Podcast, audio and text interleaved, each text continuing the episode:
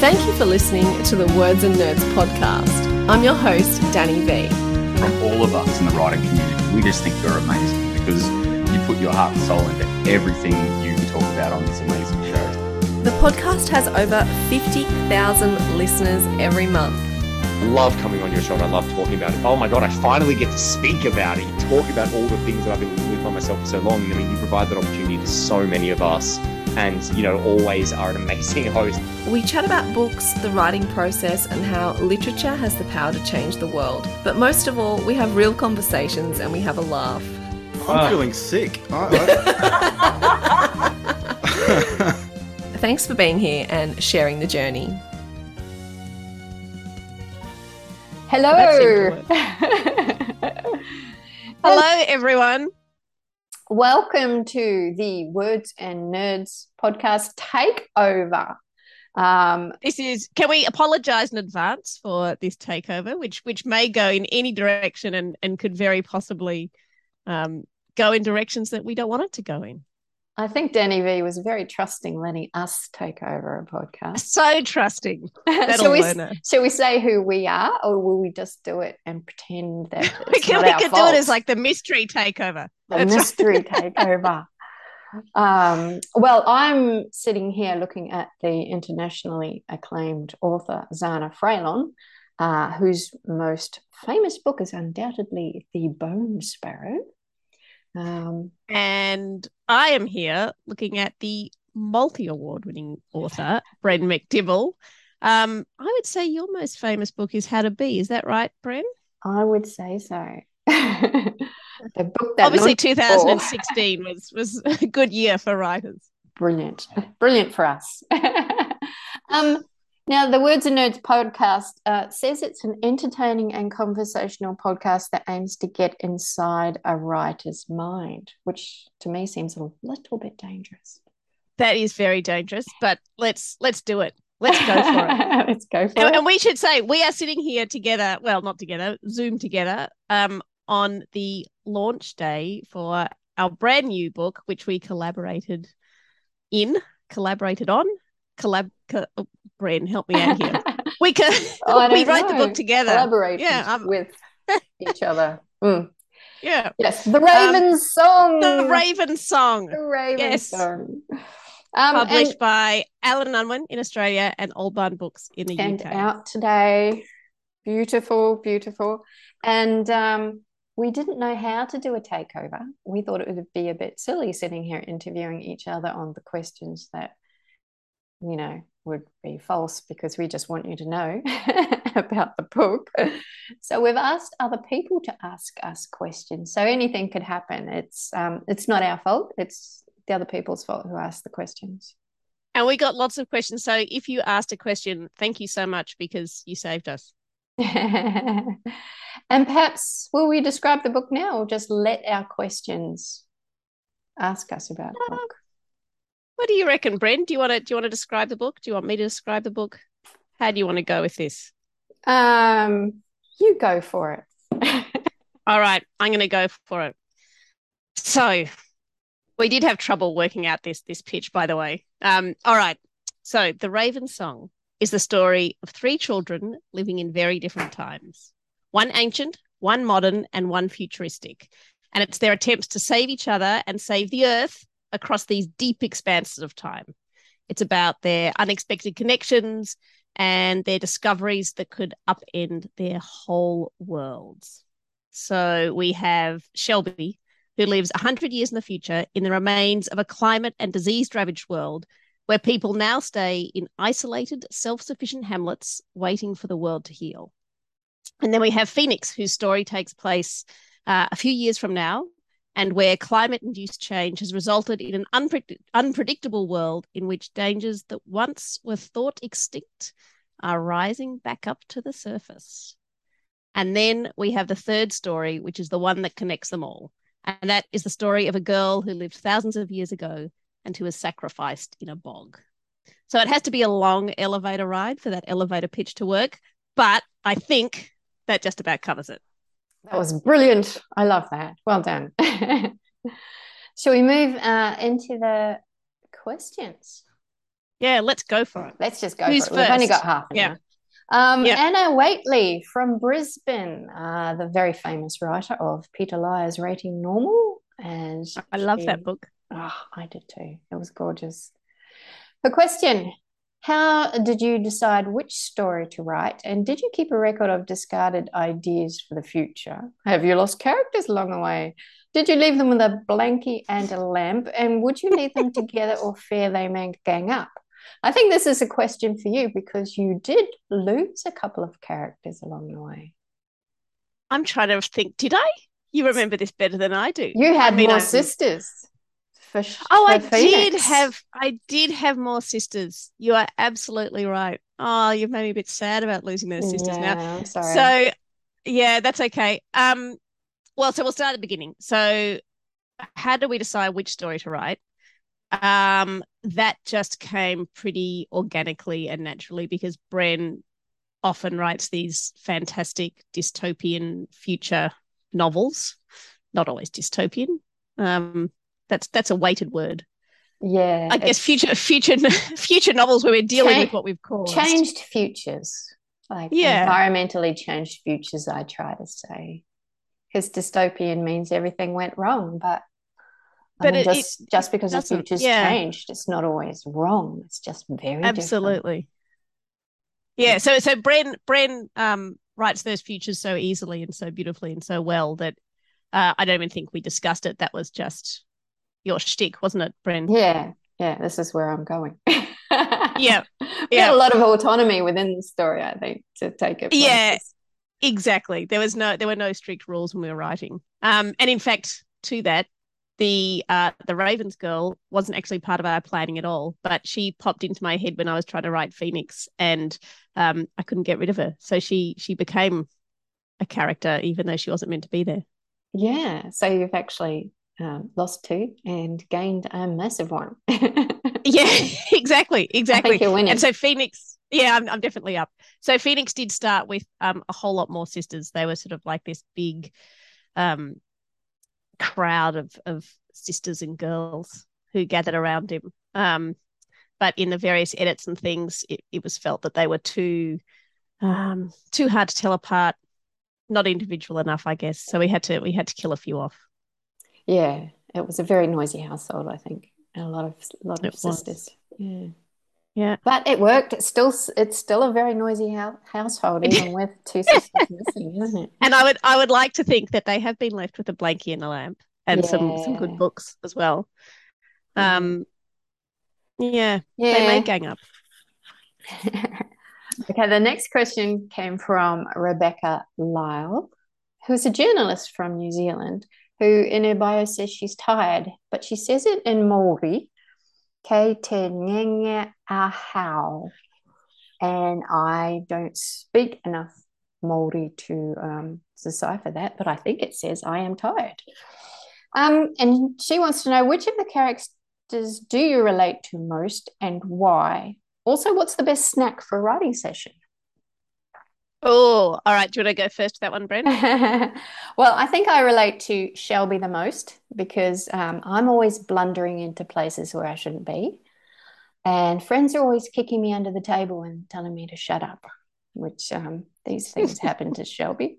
And the best snack for riding is obviously sesame curry peanuts, which I cannot buy here, but I used to Ah. eat all the time in Melbourne. So I'm gonna have to get some of those. I'll send some to you, Brent. I ordered some, keep I you in ordered the some from I ordered some from Melbourne last Christmas for a Christmas present for myself. It cost like $25 to get them here. And I'm like, Just in postage. Yeah, that's right.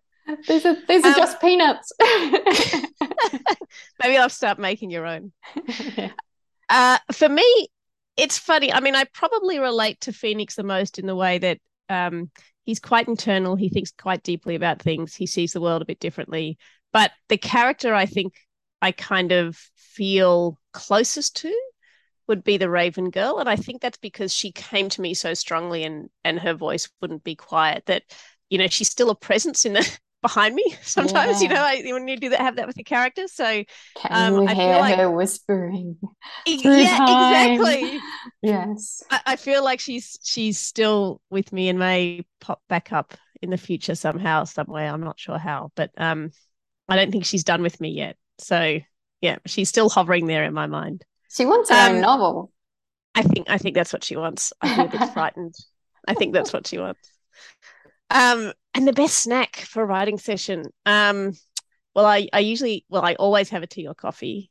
I often have scroggin if I'm trying to be, you know, healthy, and if not, the um, oh, what are they called? The granita biscuits with butter on them. Oh, I love those. Yeah, oh, that's for me.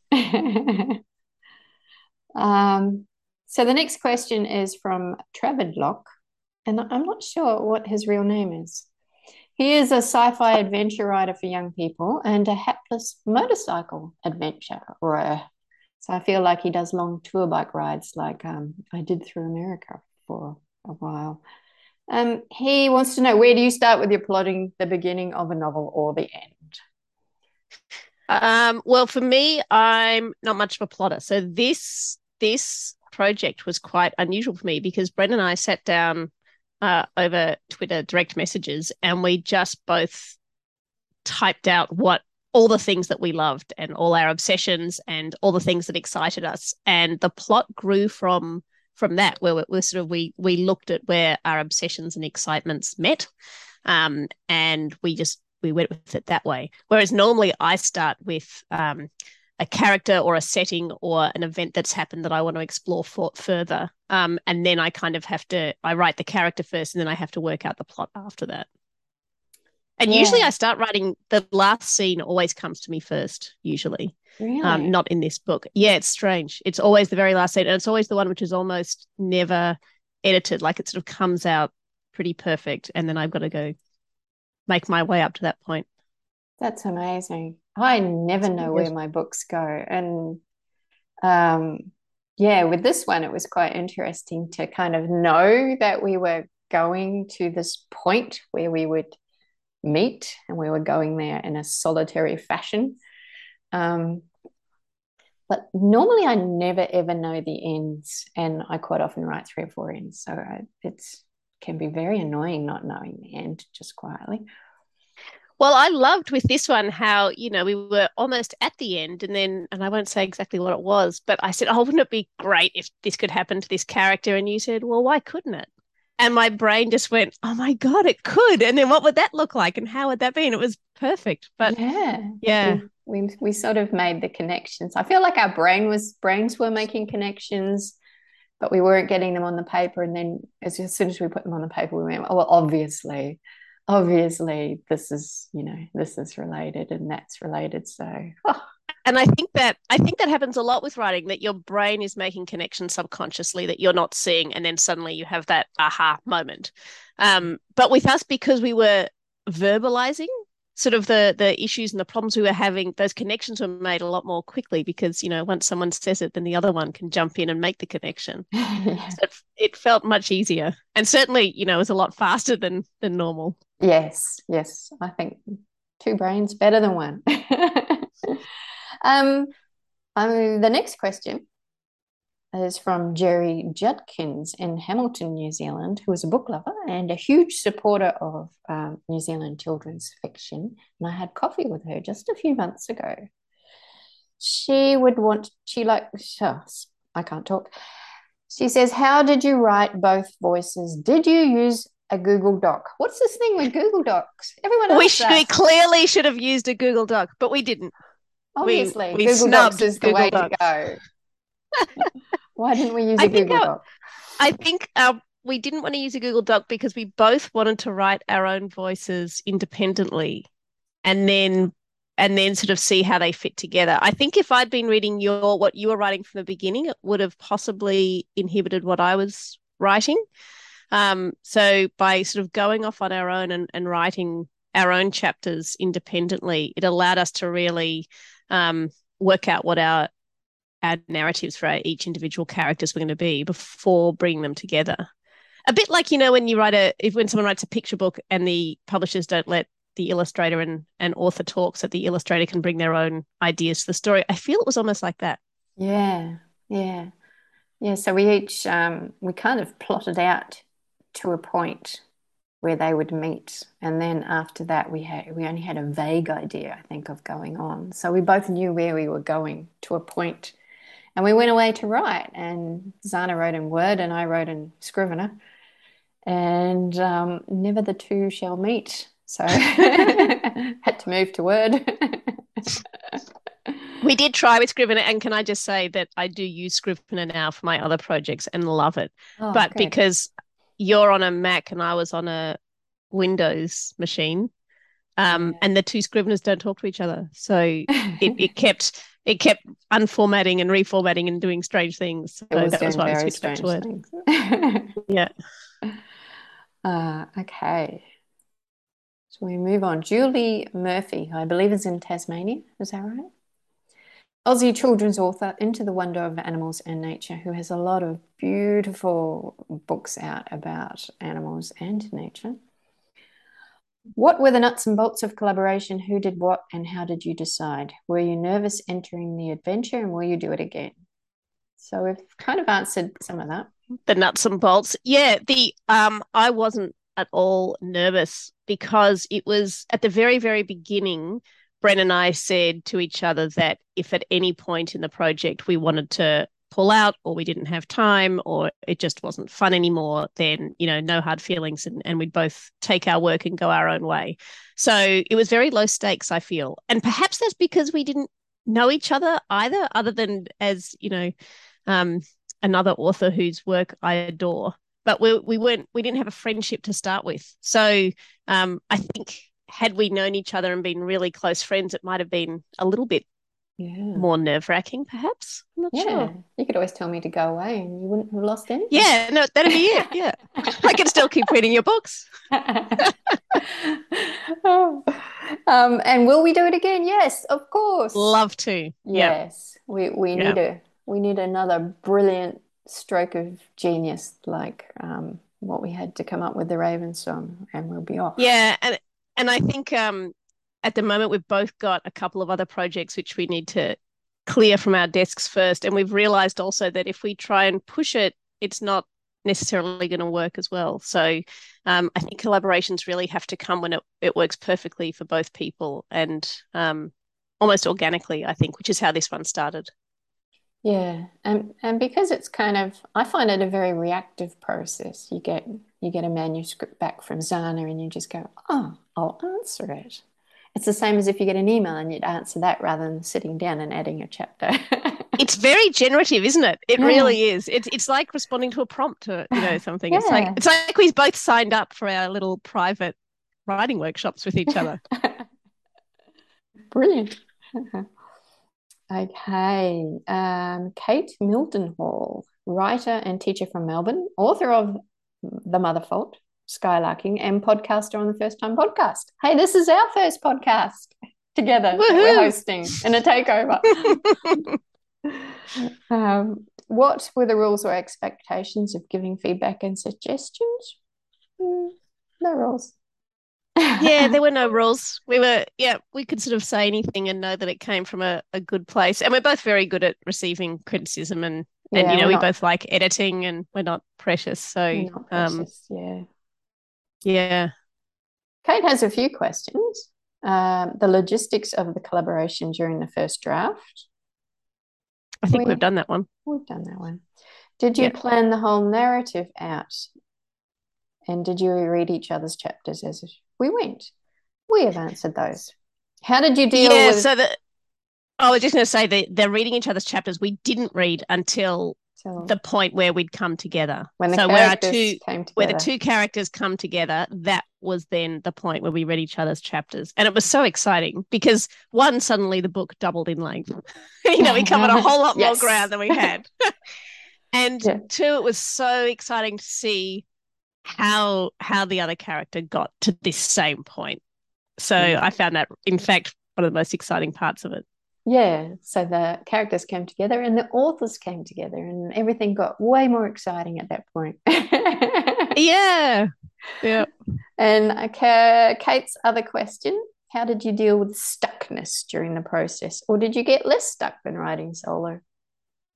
I certainly got less stuck than writing solo. Um, because whenever I did get stuck, I would shoot Bren a quick message on on Twitter saying, you know, what do you think could happen here? And Bren would come back within the hour with, you know, 10 brilliant suggestions, which would then set off, you know, further 10 in my own head. And in amongst those 20 suggestions, there was a solution. So something that would normally take me, you know, weeks or months of pacing up and down the footpath outside my house was was solved in an hour. It was amazing. Yes, brilliant. And I have a habit of writing off in tangents and then coming back and going, what was I thinking? So instead of doing that, I could just ask them, is this tangent going to work? I think they mostly did. it saved me hours of writing. okay. Uh, Heather Gallagher, children's author, freelance writer, and reviewer. Um, I believe from Brisbane. Hmm. How did the collaboration come about? What are the advantages, disadvantages of collaboration? And were there any times you needed to nut out creative differences? Oh, I like this one. Well, the collaboration came about because um, I was really stuck uh, on plot when I was writing the Lost Soul Atlas. And what I needed was a completely random and wild suggestion to kind of throw my my characters and my plot in a completely different direction. So I got onto Twitter and I shot out a, a tweet saying, can someone just you know finish this sentence or give me the next part of this sentence or something like that. And i gave no context. It was really i just needed you know input is what i needed. I was looking for input. Um this was possibly during lockdown. Like oh no it wasn't. It was, it was way before covid. That's right. Um and and bren came back with a suggestion which didn't work for the book I was I was writing, but um, it was so exciting. As soon as I read it, my brain started bubbling and tingling with, oh, think of all the ways this this suggestion could go. Um, and so I wrote back sort of half jokingly, half hopefully, um, well, that doesn't work, but maybe we could write that book together. and obviously, I leapt at that opportunity, and here we are. and here we are. Here we are. And, and we didn't even use the idea, which is still a really good one. I still love yeah. that idea. No, so it was a difficult idea, I think, for, for a children's book, I think, um, because mm. we, had a lot of, we had a lot of planes crashing and that could be quite messy. Um. yeah, it was. I think. I think the idea, the sentence was, um, we discovered that ours wasn't the only plane that fell from the sky that day, or yeah. or something like that. It was great. Yeah. Um, and we didn't have any creative differences, do we? I think we're quite similar in the no, way we, we, we do write. We yeah, and we, we write very similar um, sort of individual strong characters. So there was there was nothing that kind of felt felt wrong, but we knew that because we love each other's books. So um, yeah, we kind of knew that already. I think. Cool. Um, Rebecca Jenkins is next, lover of children's books from Victoria. I'd love to know about your writing process and bringing this book to life. That's a very open ended question, bringing a book to life. I love that idea. Um, I mean, it was well, so we started before COVID hit. Um, and we were about six months in when when every when the whole, the whole world, world fell crashed. apart. the world fell apart. Um, and I live in Melbourne, so I went through then two years of of lockdowns. Um, so for me, this book was really the writing process was a kind of escape for me. It was it was me finding any moment I could to to get away and just work on this book for, um, you know, any any amount of time that I could because it, it got me out of ironically it got me out of out of being in a pandemic writing about a pandemic but um yeah. a very different pandemic so um yeah, for me it was an escape. So that that process was just one of joy and um, to use the words of of Charlotte Wood, um, was it optimistic exploration? I think was what she she said, which I love. Yeah, it it was yeah it was very um, very cathartic, but also informing. I mean, you could never we could never have predicted what a pandemic would be like, um, and also the moods of being locked down. I think you were more in tune with um, more in tune with Shelby's lockdown than I was at some points. yeah, absolutely. Uh, we only have a few minutes left. Let's move on to Dianne Wolfer, children's author of Western Australia. What are your best tips for training a crow to open boxes while dancing to a jazz tune? And that's um, in reference to your animation animated unboxing where you had an animated crow dancing around. Yeah, my tips are to use your 12 year old wisely. 12 year olds love doing stop animation. yeah. But on a serious note, I'm interested in the joys and challenges of collaborating.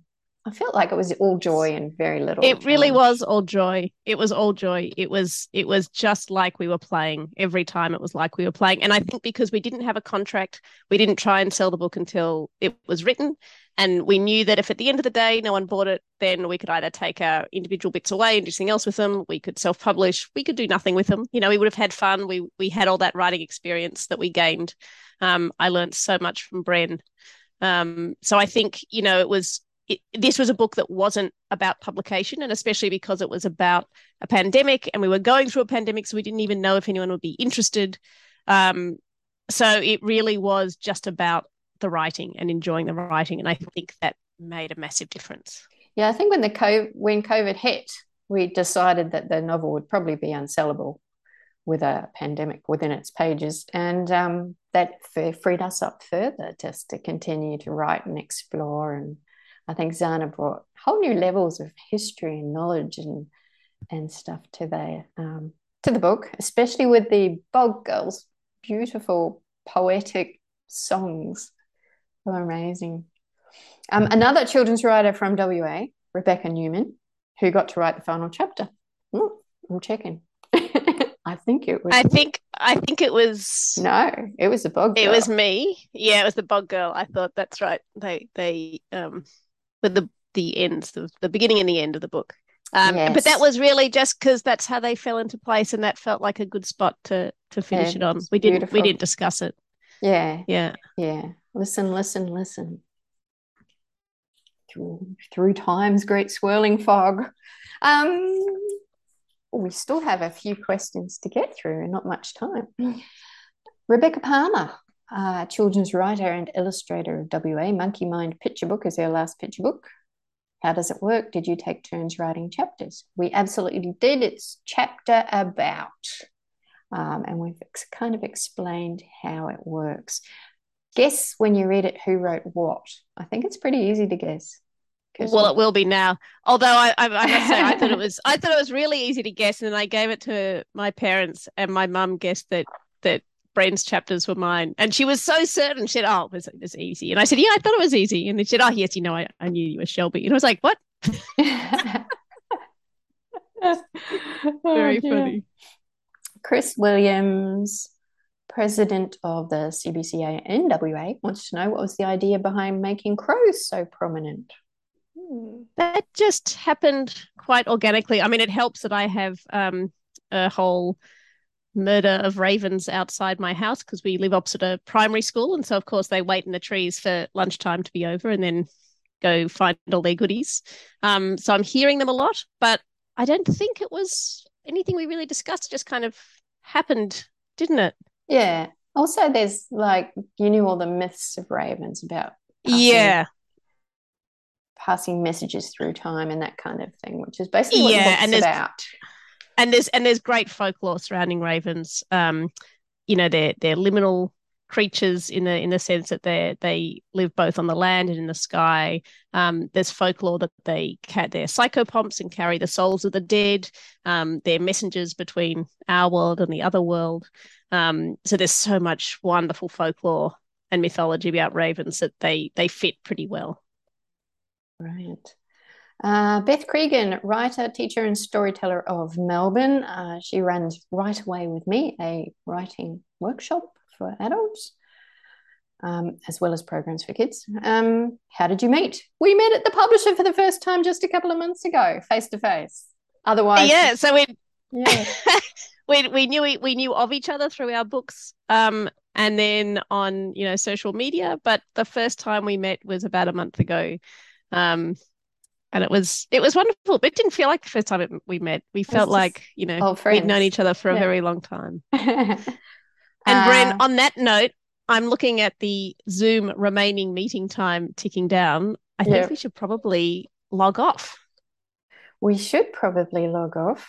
Um, and many apologies to anyone whose whose questions we didn't answer. yes. Um, if they are burning questions, you know, just give us a nudge and we'll we'll answer them answer them again.